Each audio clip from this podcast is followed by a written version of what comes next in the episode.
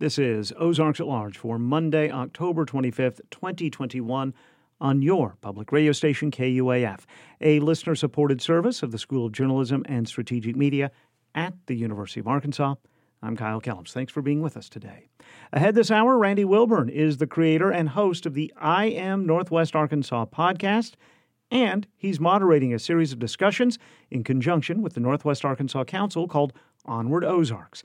This week, one of those panel discussions is taking place. He'll be with six doctors talking about health, the virus, and vaccines. Six doctors on this panel to answer any questions that people have about this pandemic and about the vaccine, about the virus. And this is a neutral panel. This is not a panel to beat people over their head for not getting the vaccine. Our conversation about the panel discussions, the I Am Northwest Arkansas podcast, and more later this hour. In about four minutes, some local schools are adopting rapid tests to find out if students have contracted COVID 19. Ozarks at Large's Jacqueline Froelich has that report just ahead. The number of people in Arkansas with COVID 19 continues to drop. Active cases in the state fell by another 210 in yesterday's report from the Arkansas Department of Health. There are just more than 5,400 active cases in the state, the lowest number in three months. Yesterday's report also included 14 additional deaths from the virus. Governor Asa Hutchinson is continuing to defend his opposition to state level vaccine mandates to prevent COVID 19. During an interview on CNN's State of the Union broadcast yesterday, the governor said imposing a state mandate would not be worth the controversy it would create. Well, it would it would probably increase vaccination rates, uh, but it also would increase uh, the resistance of some. Some would lose their job. It would hurt their families, and uh, it would, in the broader population, also uh, create that controversy and resistance. According to the Centers for Disease Control and Prevention, Arkansas, with 47% of the total population vaccinated, still ranks among the states with the lowest vaccination rates. Talk Business and Politics reports the number of people employed in September 2021 in Arkansas was 3.5% higher than the number employed in September 2020 and the unemployed population fell by more than 30% year to year. Arkansas's official jobless rate for September was 4%. That's a drop of two tenths of a percent from August and well below the mark of 5.9% recorded in September 2020. This weekend's Mid America Emmy Award program included winners from our region. Larry Foley, the chair of the University of Arkansas Department of Journalism, was awarded an Emmy for Best Direction for his documentary Indians, Outlaws, Marshals, and the Hanging Judge. A team from KNWA Television earned an award for Best News Promotion. And Arkansas PBS came back from the ceremony with several awards, including Emmys for Blueberry's Clubhouse, a program aimed at children. The venerable War Memorial Stadium in Little Rock may soon have a new name. Negotiations are underway for the stadium's naming rights to be acquired by Pine Bluff based Simmons Bank. After the agreement is final, the stadium will be known as Simmons Bank Field. The stadium first opened in the 1940s. And the number four Arkansas Razorback soccer team is again SEC regular season champs. Arkansas shut out Mississippi State 2 0 last night in Fayetteville to claim the outright title. It was the 14th consecutive win for the Razorbacks. Up next, the regular season finale at LSU Thursday night.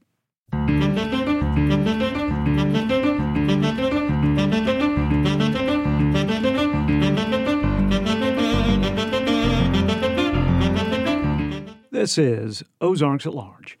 Four Arkansas school districts, including Springdale, are participating in a pilot program to help reduce the need to quarantine due to exposure to COVID 19. And a private school in Bentonville, Thaden School, is receiving praise from state leaders for high vaccination rates among students, faculty, and staff, resulting in not having to quarantine. Ozarks at Large's Jacqueline Froelich reports. When public schools opened for in person learning in Arkansas in late August, new COVID 19 cases among students surged. Protective measures taken by districts, including quarantine and pivots to remote learning, have yielded a gradual decline in cases. Until last week, students were required by the state to quarantine if they had been within six feet of an infected individual for at least 15 minutes. Now, quarantine is required only if a student has been within three feet of a person for 15 minutes. Also, in Arkansas, four school districts are trying rapid COVID 19 testing to reduce quarantine. One of those districts, Springdale Public Schools, the largest in the state, with 21,700 students, began rapid testing week before last, says Communication Director Trent Jones. And really, the goal is we want to try to keep healthy students, healthy kids in school. And what we were seeing with the quarantining rules that were in place was that by and large, um, healthy students who were probable close contacts were being sent home. And so what we worked with was working on this pilot program called Test to Stay. And essentially what happens is if you are a probable close contact in a school, it's in school only, it's not community spread, it's in school. If you are a probable close contact, you have the option to opt in to a test to stay program. Rapid diagnostic COVID 19 tests, which are commercially available, detect viral proteins known as antigens. An antigen test detects active infection, not the presence of COVID 19 antibodies. Antibody tests detect past infection. Rapid antigen tests are less accurate but offer quick results. And essentially, what you do is uh, you take a rapid test every day, you wear a mask um, it's seven days from exposure. And if you show no symptoms and you test negative, you stay in school. And you just really think about the impact that that has on our community. Um, as we all know, school is the heartbeat of a community. Uh, and when school is safe and functioning, it really helps the community to be uh, safe and functioning. Moms and dads can go to work, and businesses are flourishing, and kids are learning, and the future of our communities are protected. Masking is not mandated in Springdale Public Schools, but is encouraged, Jones says, as are vaccinations for students age 12 and over. Rapid COVID 19 test kits cost around $25 retail. The four pilot school districts, however, are being supplied with kits by the state. Uh, I believe we received about 36 boxes, and there's 40 tests in each uh, box. Um, and so that comes from the state, uh, and and we have those, and and we are deploying them as as needed. It's every one of our buildings. Everybody's eligible to participate if they want. Arkansas Department of Education guidelines allow certain exemptions for COVID 19 quarantine in schools.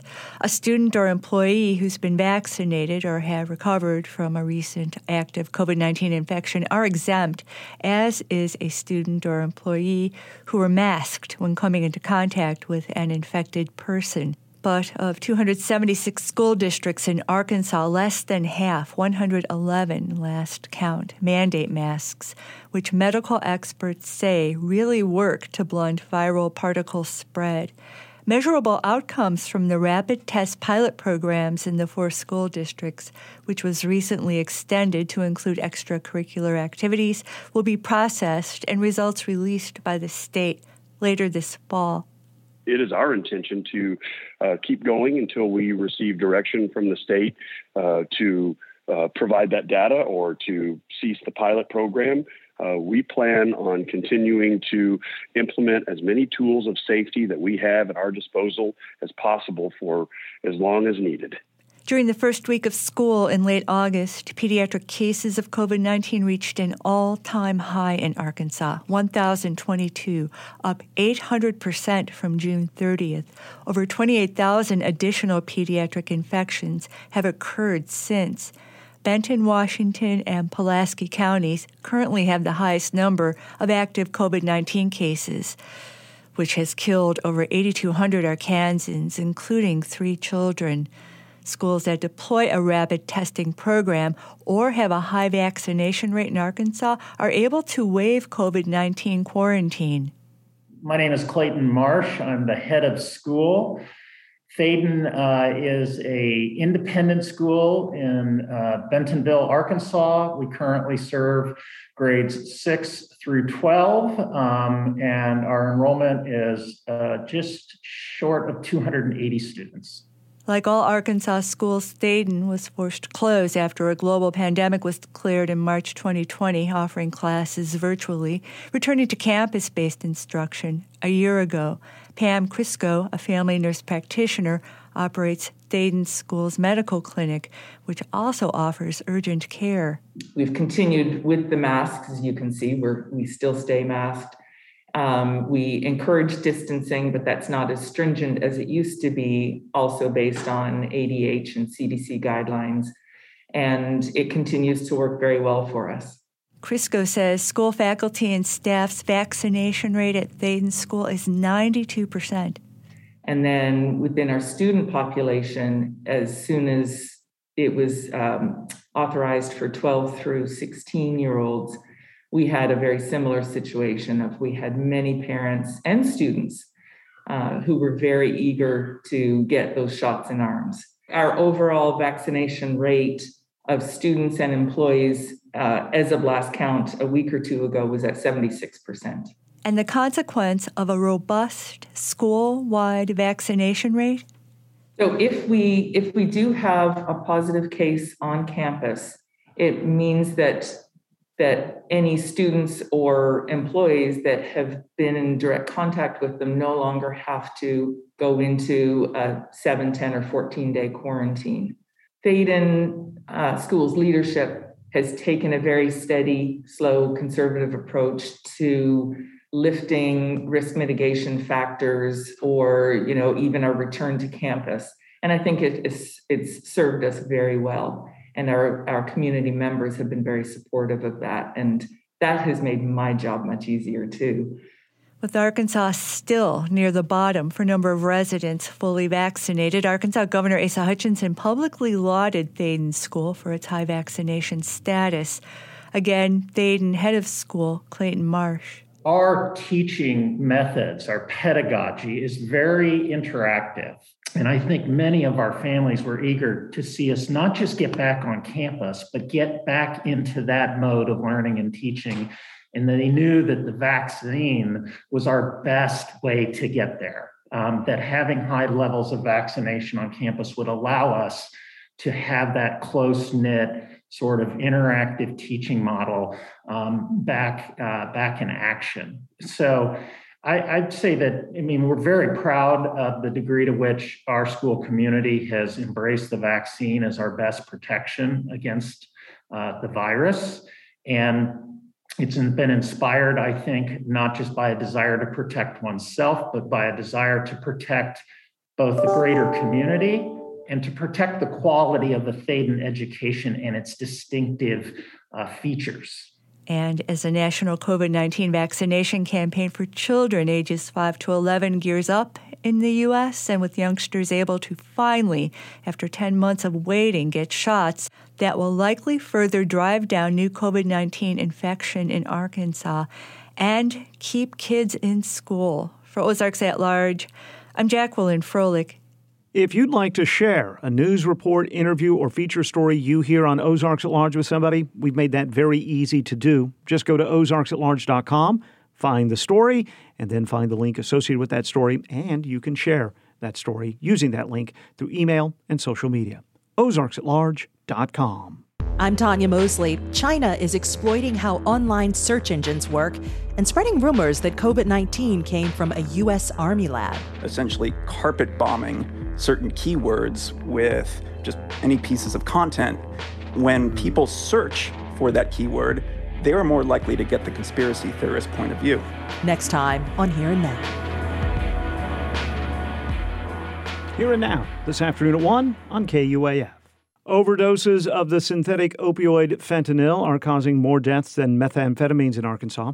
On Arkansas PBS this week, Kirk Lane the Arkansas drug director, said the state's efforts to address the latest trend in the opioid epidemic include more than law enforcement initiatives and educational programs. We're also building infrastructure and uh, the availability of medica- medicated assisted treatment, and we're also uh, developing a tremendous recovery community using peer recovery support specialists, people with lived experience, to weigh into that to take people and give them sustained uh, abilities to uh, recover. Also on Arkansas PBS this weekend, agents based in Little Rock with the Federal Bureau of Investigation and the Drug Enforcement Agency said large amounts of fentanyl are entering the state in the form of counterfeit pills or pills that are made to look like legitimate prescription medication like Xanax or Valium. Ozarks at Large is underwritten, in part, by the Walton Family Charitable Support Foundation.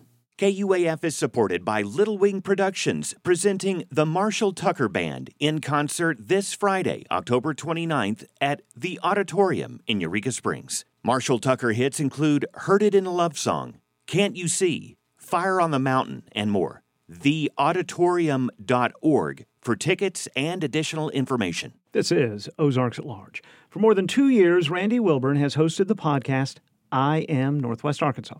Conversations with policymakers, creators, and many others in the region. New episodes are available every Monday. And this year, he started moderating a series of panel discussions called Onward Ozarks in conjunction with the Northwest Arkansas Council. The next such conversation is Thursday morning at 9 and will feature several doctors discussing the latest in the fight against COVID 19. Those discussions, held quarterly, are on Zoom for now and are free to attend, but do require registration that's available through nwacouncil.org. Friday morning, Randy came to the Anthony and Susan Hoy News Studio to talk about his work, to share information. We asked him about the new panel discussion series. The whole idea is the council, you know, I always like to say there's nothing new under the sun, but there there have been other programs like this around the country, and the inspiration of this program came from I think something that actually Rob Smith told me happened in Springfield, Missouri. Rob they, is with the council. Rob Rob Smith is with the council, uh, is a very good friend of mine, and uh, he was actually the individual that actually invited me to be a part of this program in this series. But uh, yeah, so it was a it was an idea that they wanted to kind of highlight a lot of the things that are happening in in our regional area, right? And and and I stress that word regional because I think people need to understand that we're more than just Fayetteville, we're more than just Bentonville, we're more than just Rogers, and we're more than just Springdale. Although that is the that is the nucleus of it, and I think it, that this program is a way to kind of give people a regional taste of what we're all about and and what we're trying to do here in Northwest Arkansas as we continue to grow, as we continue to become one of the fastest growing MSAs in the United States. This next panel is all about medicine. It is, for obvious reasons. yes, yes, yes. Uh, you're not a doctor. I am not. I am not, and I, nor do I play one on TV. So, you know, there. I'm curious because I've done some of these things too. And when you're dealing with, I think you've got five doctors. Yes, we have five amazing doctors. Um, we have uh, Dr. Sonal Bhakta. Uh, Michael Bolding, uh, David Deschamps, uh, Sheldon Riklon, and Dr. Marti Sharkey. And we all know Dr. Sharkey because she is the local doctor here in Fayetteville. And so she is the city health director for the city of Fayetteville. But all of these doctors, and there has been one late ad and unfortunately, I don't have his name in front of me, but there is one late ad of another doctor uh, that we are bringing on. So we'll actually have six doctors on this panel to answer any questions that people have about this pandemic and about the vaccine, about the virus.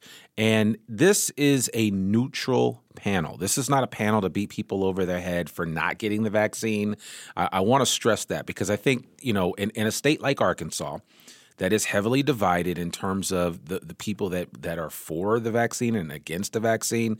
This is really for informational purposes. So if you're on the fence and you need a gentle nudge or you need maybe some more data to help you make a decision that's right for you and your family, this is the panel that you need to listen to.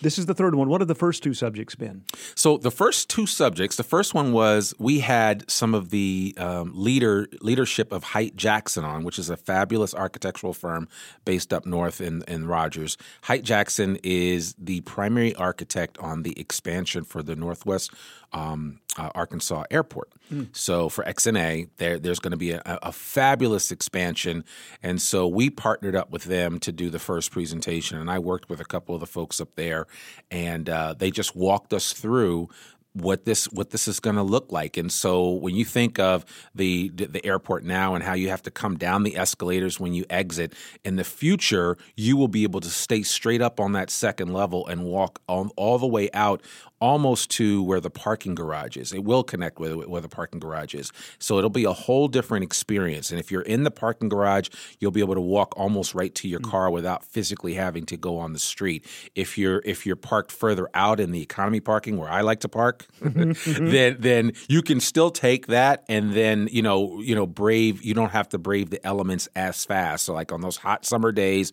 or some of those really cold nights in the winter when you get back off a flight in December, you can you can stay inside warm before you go outside. And the setting is going to be beautiful because the whole idea is that they have they have set it up from an architectural standpoint and from a design standpoint to kind of make you feel like they're embracing this whole idea of what the Ozarks is all about. So you have almost a, a feeling of being outside, even though you're inside when you come through that terminal. And there'll be there'll be monitors and everything set up. It's fabulous, and I believe that you can still see um, the the link of the actual presentation that Hight Jackson put together on the Northwest Arkansas Council website. And then the second one we talked about was um, uh, we just did about um, it was kind of a um, we brought experts in from the area of journalism to talk about press releases and how to deal with the press right because one of the challenges that we have seen during this pandemic is that people aren't really um,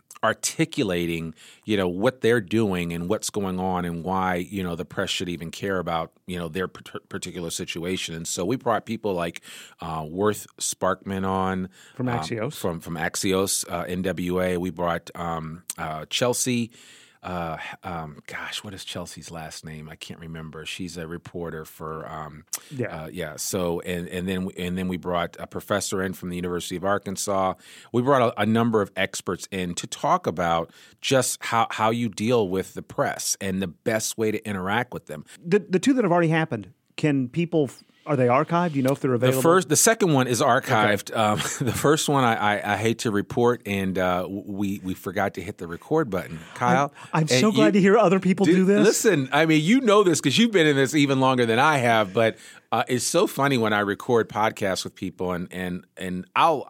It happens rarely, but it does happen sometimes, and you just forget to hit record, and you're like everything. I everything that came out of my mouth was gold, and we didn't hit and we didn't hit record, and that and that's honestly I can say that about um, the Hight Jackson presentation. It was go- it was great we just did not hit record. So I do apologize about that. But We're it all is, human. it is it is embedded in my memory. There you go. We're yeah, all human. Absolutely. Well, you mentioned your podcast. Let's talk about I am Northwest Arkansas. How sure. long has that been going now? Man, it's uh, it's been more than two years. I started in in April of 2019, uh, right after I left uh, my old job at Zweig Group. Shout out to those guys. But um, I I, um, I can't believe it. I'm 140 two episodes, more than 90 hours worth of podcast programming uh, over a, almost a two and a half year period, uh, all about Northwest Arkansas.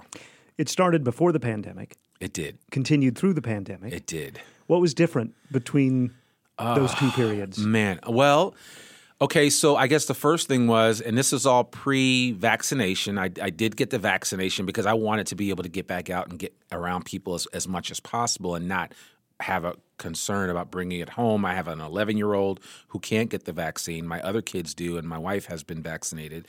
So I just said, you know, and I, I just wanted to, I, I, wanted to limit any downtime. So I, uh, I did everything I could. I did a lot of virtual podcast episodes. I use a, a great program uh, actually, I use two really good programs. One is called Squadcast, and the other is called Zencastr. And they mimic essentially what you would experience with Zoom, but with a higher fidelity of audio. And so I use those two. And anybody that that does podcasting on a professional level or, or d- does a regular show like I do, because my show comes out every Monday, rain or shine, you know, you have to rely on on on better audio technology. And so I use one of those. And that, you know, I didn't miss a beat. I honestly did not miss a beat. Uh, I, you know, I, I, I pivoted a few times, and I did a couple of because I, I saw that the need existed out there. We, we, we lost like twenty thousand service jobs.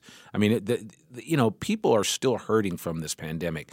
But um, I saw a need to provide information. I really wanted to um, share stories that some of the restaurants were going through. I had Jeremy Gawthorpe on. Um, I ended up pan- bringing together a panel of local experts, including people like Gary Har- Gary Head, uh, State Representative Denise Furman Garner, and others on a panel to talk about how we can weather the storm.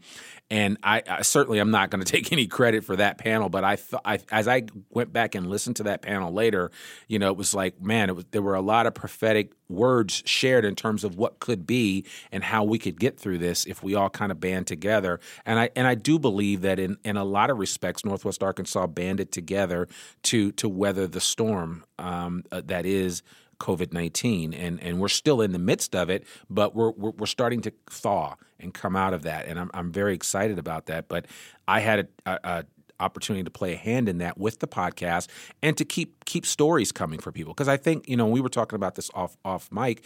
Um, stories are important. Stories matter to people, and the whole goal behind I am Northwest Arkansas is to tell those stories and share with the widest audience possible why this is such a great area and and the people that make it up, the the uh, programs, the institutions that make up Northwest Arkansas, and why it's so special. Do you think it helped you personally to keep talking to people during the pandemic? Oh, it kept my sanity. Yeah, to ground I, you. Yeah. yeah. I mean, you didn't miss a beat. You kept going, and and I, I, think you have to do that. Yeah. Oh, absolutely. And and I thrived on it. And you know, for me, podcasting is one of those things where it's kind of like breathing. I just enjoy. You know, I, every opportunity I get, if somebody presents it, I I would get on the mic and do it at any point in time. But for my sanity, I I have to kind of monitor how I do it, just so that I don't I don't burn myself out. But no, absolutely. I it was it was it was air for me. It really was. Before you started I Am Northwest Arkansas, had you done any podcasting? So, okay, that's a real leading question. I, I have, um, and I, and I've, I've talked a little bit about this on the podcast, and it's funny because I, I don't do many solo episodes. I primarily have guests on, and I, I interview them. Uh, but I, I've shared a little bit of my story. The, the, the, quick Cliff Note version of my story is I did a stint of time at ABC News, the network in Washington, D.C. So I worked directly with Ted Koppel. I was a, a production assistant on Nightline. I worked on World News Tonight. I cut my teeth. I mean, I was there during the Monica Lewinsky scandal. So that's kind of dating me, but just to give people a perspective, I was there at a very heightened news time. But it was also pre Twitter, pre social media. So things still kind of moved at a slower pace, and there was more FaceTime required because you didn't have all of these these technological inventions that we have now that allow us to kind of be everywhere at all times. So it was different. But I also grew up in the household of an individual that was a trailblazer of his own, right? Uh, my grandfather, Mal Goode, he was the first black network newscaster in all of, of network television. ABC hired him in 1962. So when I when I was born in 1969, I, I went to live with my grandparents because my mom was finishing up um, college and then she was going on to get her master's. And long story short, I grew up around somebody that that's all I heard all day long. Three, two, one. Mal Goode, you know, ABC News, you know, you know United Nations, because his beat was the United Nations. So that's all I ever heard. It, it became internal in me and I understood it. I just never utilized it. I did some stuff at Howard University. I was in the School of Communications. I did some a little bit of radio work, not nothing major. So your job is not threatened. and uh, and then I said, you know, I just kind of put it away. And it was one of those things where I realized that you know what, this is something that's been brewing in me for years. I'm 52 years old now. My grandfather was 54 when ABC hired him in 1962 mm. on the on the recommendation of Jackie Robinson, who he was a good friend of. The the Jackie Robinson. Yeah, my grandfather and Jackie Robinson were like this, but and I'm, I'm kind of putting my fingers together. But they they were they were like twinsies before there was such a word as twinsies. They were really close friends, and ABC had said, "We really want to hire a black person. Who do you know?" They brought in all of these really younger people, and then they brought my grandfather in who had covered civil rights for a, the black newspaper in Pittsburgh called the Pittsburgh Courier. Uh, and in most major cities around the country, there was a white newspaper and a black newspaper, and uh, even Kansas City has one. Yeah. And uh, I think Little was- Rock had them. Little Yeah. Rock had one. Uh, Chicago Defender, the Amsterdam News in New York City. So anyway, he was he wrote for the Pittsburgh Courier, covered covered the South, uh, and also covered some of the Negro leagues pre pre Jackie Robinson breaking into baseball into Major League Baseball. So anyway, they were they became really close friends. Um, they they they brought my grandfather up on a train to New York to audition, and you know he wrote his own stuff, and uh, there were like forty people there. They ultimately hired him out of forty people at the age of fifty four. Wow. That's why I always tell people, you know, it's never too late to do anything. And here here you have an African American gentleman who, in the twilight of his age. Um, you know, he was offered this opportunity. So opportunities can come whenever, whenever we le- when we least expect. I'm almost out of time here, but I could, I would love to know if, and we'll save this for another time because I'm not going to shoehorn this answer into, but I'd love to know the conversations that your grandfather had with Jackie Robinson about breaking a barrier. Because Oh, yeah. I'm Yeah. sure if they were, you know, best friends, that he had to ask, what do you go through? Network news and Major League Baseball, not quite the same thing, but no. But but a lot of the same concepts. Yeah. Uh, a lot of the uh, you know um, dealing with trial and error. Um, the the the condition of you know just not being accepted Mhm. were in places where you would want to be or accepted. the skepticism that you or the can't do it yeah, for whatever yeah, reason. Yeah. Or that you're just a token Right. individual that's come in and we're just throwing you a bone, if you will. and then the added pressure of you better be all that, Right, right, I right, mean, right, right. Because you're a yeah. pioneer, and Uh, and and and he did. He he brought that just just real quickly because and and we could certainly expand upon that maybe in a later a later Please. talk. Um, you know, my grandfather, his claim to fame was, and this was right after he got hired by ABC News. This was in April of 1962. And October of 1962, for our history majors out there, that's the closest that we've ever come to nuclear war. That was during the Cuban Missile Crisis. My grandfather broke the Cuban Missile Crisis story for ABC News, the network, because he happened to be in the United Nations the weekend that Kennedy and Khrushchev were back channeling to tell each other to stand down so that they wouldn't launch those those um, those missiles that were coming that were on the coast of Cuba. And uh, he covered that. And for three days, he never came home. He worked. He had my some, somebody brought him a couple of suits, and he stayed at the United Nations and covered this. And that's when breaking news was a big deal because Yeah. you didn't see it that that much on TV in '62. And so, you know, people all over the country wrote him letters. People from Mississippi had said, "I, I never, I, I couldn't believe I saw a black man on TV reporting the news, and you provided a level of comfort in such a tenuous time like that." And I mean, I remember him telling me stories about all these letters and what they meant to him, and um, that was that was kind of it. That was the watershed moment. And then from there, it was it was game on. Uh, okay, we will go deeper into that. You are going to come back. If people want to know here, I am Northwest Arkansas, where do they go? Absolutely. They can go to iamnorthwestarkansas.com. We are on every major um, podcast platform Apple, Spotify, Google Play. And then I also want to encourage people if you have an Alexa at home, just say, Hey, Alexa, play the latest I Am Northwest Arkansas episode, and it will do it. Just like Alexa will play, I do that for KUAF. Excellent. And I, and I ask Alexa to play, you know, the latest um, uh, Ozarks at Large. So it's very cool. Uh, but take advantage of those smart speakers where, wherever you want to be, and you can check us out. And I'm just Randy at I Am Northwest iamnorthwestarkansas.com. If you want to participate or at least just watch uh, the upcoming. Visit the, Yeah. the Northwest Arkansas Council website, and that's just nwacouncil.org, and you'll see a, a little little um, um, picture right at the top for the Onward Ozarks program. I really want to encourage you to sign up. It's going to be a COVID 19 physician panel. All your questions will be answered. That's 9 a.m. Thursday, the 28th of October. Don't miss it, and I hope to see you there. Randy, thanks so much for your time. Appreciate you, man. Thank you. Randy Wilburn is the host of the podcast I Am Northwest Arkansas, and he's the moderator for the Onward Ozarks panel discussions that are hosted quarterly by the Northwest Arkansas Council. You can register for free for Thursday's panel by Zoom by following links at nwacouncil.org. New episodes of I Am Northwest Arkansas are available every Monday, and Randy spoke with us in the Anthony and Susan Hoy News Studio on Friday morning. It's Scratching the Surface on KUAF. I'm Pete Hartman. Marlis Douglas is the Bruker Professor of Life Sciences at the University of Arkansas. Marlis, along with her husband Michael Douglas, also a professor at the U of A, have worked with a number of their peers throughout the country to come up with best practices for communicating science findings to the masses. The publication specifically speaks of climate science for fisheries professionals, which is Marlis's specialty my team and I do research which is called conservation genetics.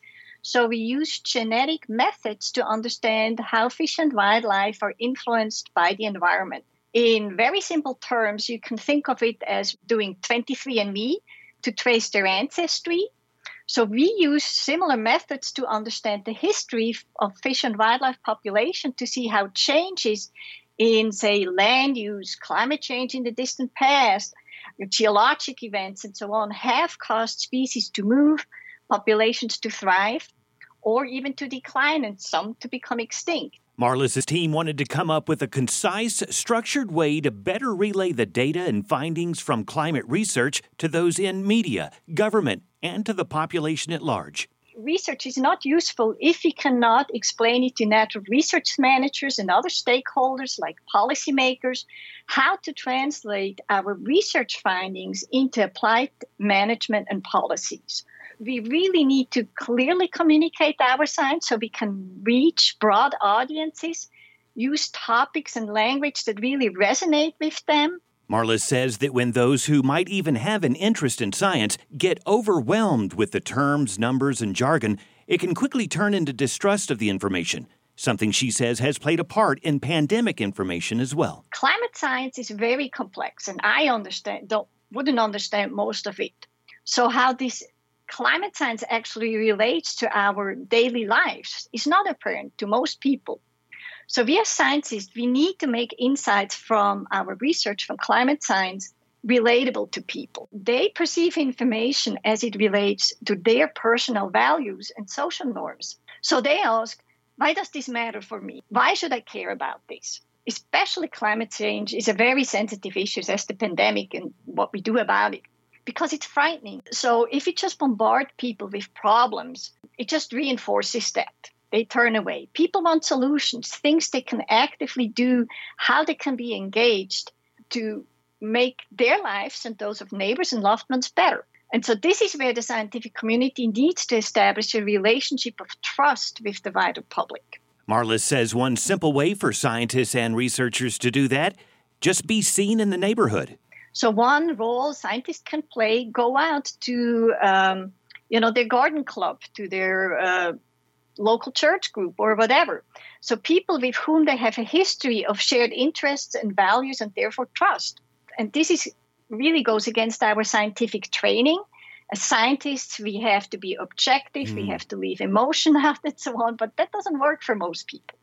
So we really we are skilled, but now we have to develop the ability to connect with people, and um, so it resonates with them. This best practices guide that Marlis and her team have come up with is in no way the only resource for those in the science fields to adequately get the data to the masses. Marlis says there are options available to learn how to best communicate science. And so, for example, the American Fisheries Society, professional society representing fisheries agencies, uh, scientists, students, and so on, they developed a program which is called the Climate Ambassadors Program. And they are training a group of 30 scientists to come up with presentations, with teaching modules, with outreach material. Other scientists then can use uh, to reach out to the communities because we often don't quite know where to start and how to do it. This is a fabulous program um, because it will have this ripple effect. You know, you start somewhere, you make it available, videos, online tutorials, and then people can use this to communicate science to their individual communities. Marlis Douglas is the Bruker Professor of Life Sciences at the University of Arkansas. Marlis, along with her husband Michael, also a professor at the U of A, were recently honored as Fellows of the American Fisheries Society. She and a group of her peers have produced a best practices for communicating climate change. You can find the paper online at climate.fisheries.org. Scratching the Surface is a production of KUAF Public Radio, a listener supported service of the University of Arkansas in Fayetteville.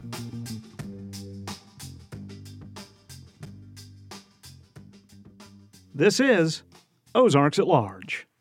We were a political household. I, I was not, not cognizant of that until I was an adult and looked back uh, at how we grew up and the conversations that we went through and uh, talked about education and so on. And uh, the, the principles that my father tried to ingrain in it. That is, again, a familiar voice. We heard it last week. We did. Randy Dixon with the David and Barbara Pryor Center for Arkansas Oral and Visual History is with me. In, Back in your studio. In my studio. Fewer Emmy Awards in the studio, however, Randy. We spent time with Dale Bumpers last week. We're going to have some more time with Dale Bumpers this week. Well, last week we profiled his political career with use of the KATV archives. But uh, the Pryor Center, which we do long form interviews with Arkansans, uh, interviewed Dale Bumpers and Betty Bumpers to for a, several hours um, back in 2010. Archie Schaffer and Ernie Dumas sat mm. down with uh, with Dale Bumpers, and um, he just talked about his his entire life and uh, it, it just reminisced. Um, and Ernie Dumas, of course, a long time uh, Arkansas journalist. Yes, and Archie Schaffer, uh, who was his chief of staff. Uh, oh, that's right. For yes, many years, and, but is also his nephew. Right. So uh, they both did the interviews and spent the entire day uh, with him. But our father was our tutor. He was the disciplinarian, and uh, he was he he was the one who who wanted us to be schooled in uh, not just education, but he wanted us to be schooled in politics. He wanted he wanted us to know who the first president of the United States was, who the present president of the United States was, and a lot of those in between. He was particularly uh, he was particularly in love with Abraham Lincoln. He he talked a lot about Lincoln, and so far as he was concerned, obviously George Washington wasn't in the same league with Lincoln intellectually or uh, in, in character. And he would talk about that, and so we grew up thinking about different politicians that had made this country great. All right, so we know Dale Bumpers was born in Charleston, which isn't that far from when, where you and I are sitting. It's in northwest, West Arkansas. That was in 1925. That's right. And he was, as we heard, his father had a big influence on him, but uh, his, his mother and father were uh, very active in the Methodist Church there. And uh, anyway, he grew up, went to public schools in Charleston, and then came to, up here to the University of Arkansas and spent some time in the Marines mm. because it was World War II, spent three years there, and then graduated from Northwestern University Law School in Chicago.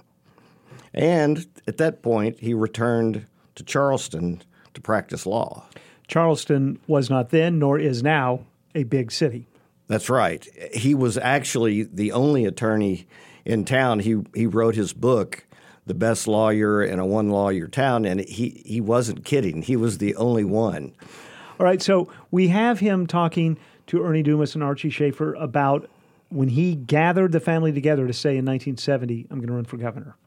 Well, we met in Chicago, and, and I laid it out for him in about an hour uh, what, what, what the chances were, what the geographics were, everything, the politics of it. And my sister, my sister said, Now I want to make sure I understand this. You're telling me that there are eight people in the race counting you? And I said, Yes. One is the Attorney General, and one is the House Speaker. And the others uh, have held public office, or they wouldn't be in the legislature. I said, Yes. She named one or two others. And she says, and if you win if you if you win the Democratic primary, that you also have to, in order to win it, you also have to beat Orval Faubus. I said, yes, that's true too.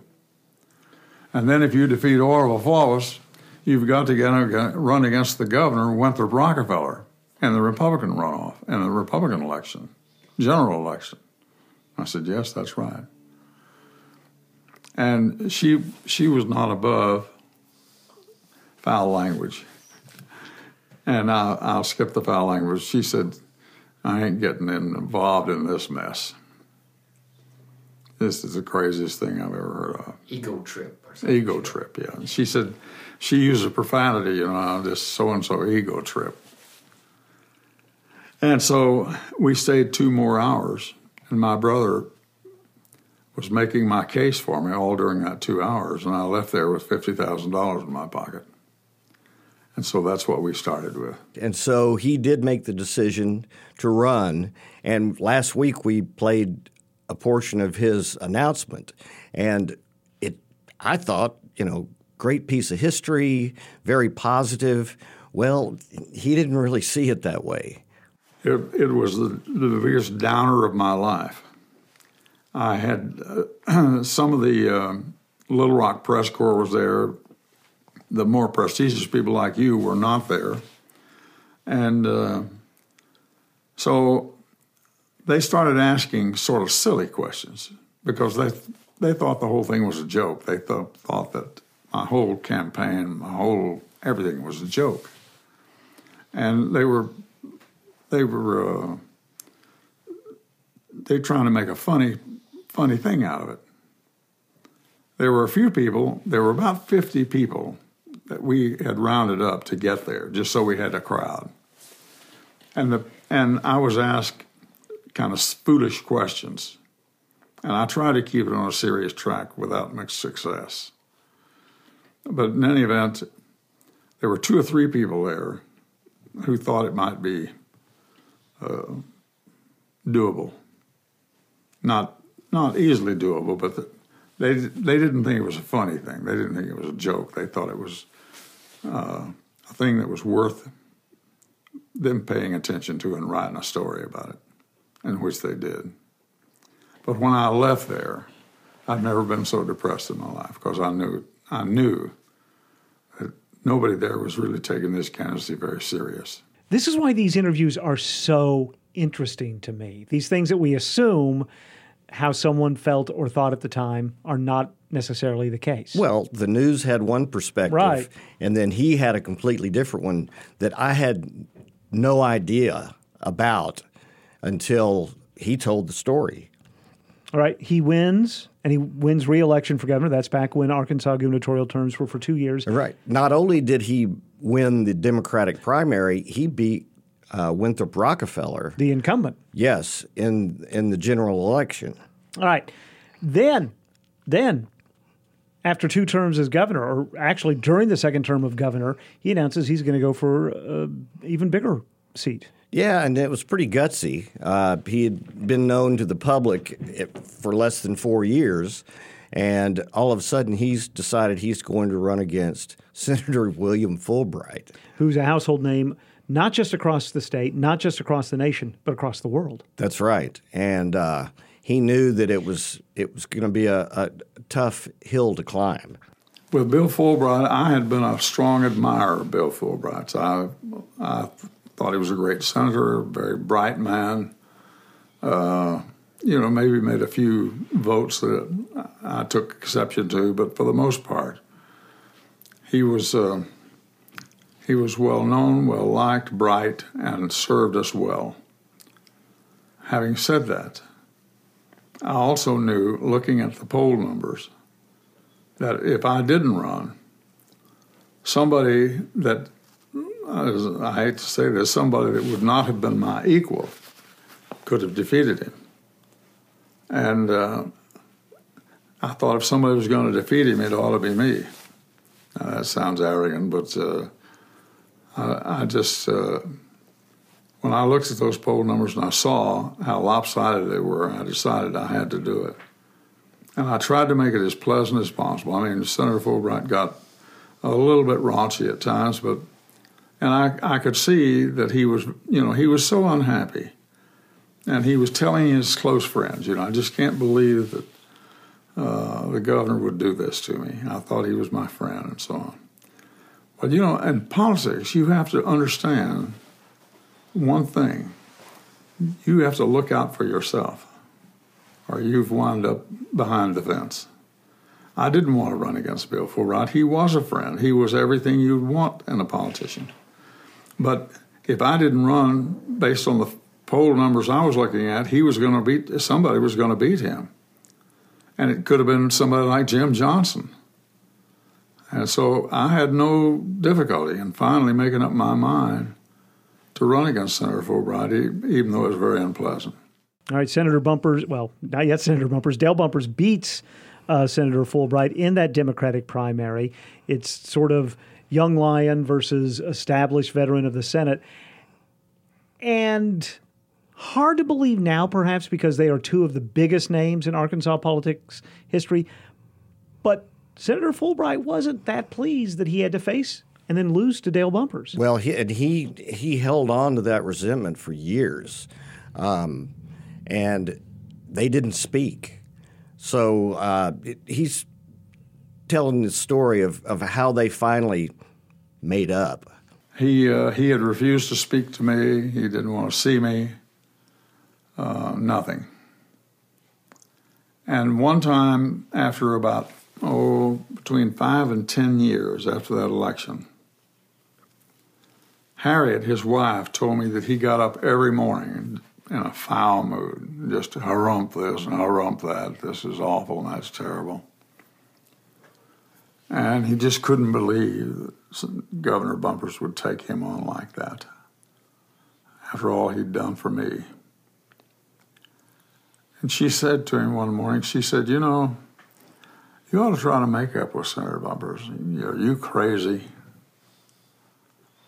She said, Well, I think he'd be happy to make up with you. And she said, uh, you, you could establish a relationship with him and it'd work out fine for you. And he just wasn't having any of that. And uh, she, she said, You know, if you had your choice of people to succeed you as senator, you would have easily chosen Senator Bumpers. Uh, you know, you'd said nice things about him. You thought he was doing a good job, and because you got beat, you were making a big deal out of it against him. She said he didn't say a word. She said if you really were the kind of person you ought to be, you'd go get on that phone and call Senator Bumpers and ask him if he'd have lunch with you tomorrow. Uh, he just harumphed that one away too. So anyway. Uh, he came down the next morning and told his wife, he said, uh, Harriet, said, Harriet, I've been thinking about what you said. And I think I'll do that. I think I'll call Lee Williams and have him call Senator Bumpers and see if we can get together. And she said, Don't you do that. You let uh, you let Lee Williams. You, she, he said he was going to call me, and she said, No, don't you do that. You let Lee call him. And so Lee called me and asked me about it. And I said, Well, Lee, you know, I would love to have lunch with Senator Fulbright he was I've always been a fan of his and I've just been so sad through the years that we haven't been able to make up. So uh, we set up the meeting at the 116 Club and we met for three hours. And it was a really genuinely healthy experience for both of us listening to the voice of Dale Bumpers from an interview with the uh, Pryor Center for Arkansas Oral and Visual History. He died in 2016. This interview was in 2010. Yes, yes. Randy Dixon is with the David and Barbara Pryor Center for Arkansas Oral and Visual History. Where can we find this Dale Bumpers interview and so much more? Just go Google Pryor Center and go to the Arkansas Memories section, and you'll find all kinds of interviews. All right. Thank you, Randy. Thank you. I'll see you next week.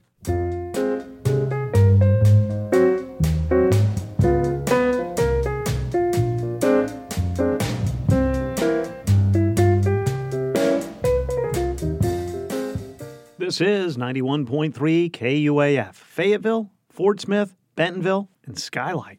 91.3 KUAF, a listener supported service of the University of Arkansas. Today's show produced by Timothy Dennis. Oh my goodness, great to have Timothy Dennis back from vacation. Contributors today included Jacqueline Froelich and Randy Dixon with the David and Barbara Pryor Center for Arkansas Oral and Visual History. Additional content today provided by the good folks in the newsroom at KUAR Public Radio for Little Rock and Central Arkansas. Daryl Shaw is the creator and performer of our theme. From the Carver Center for Public Radio, I'm Kyle Kellums. Please be well.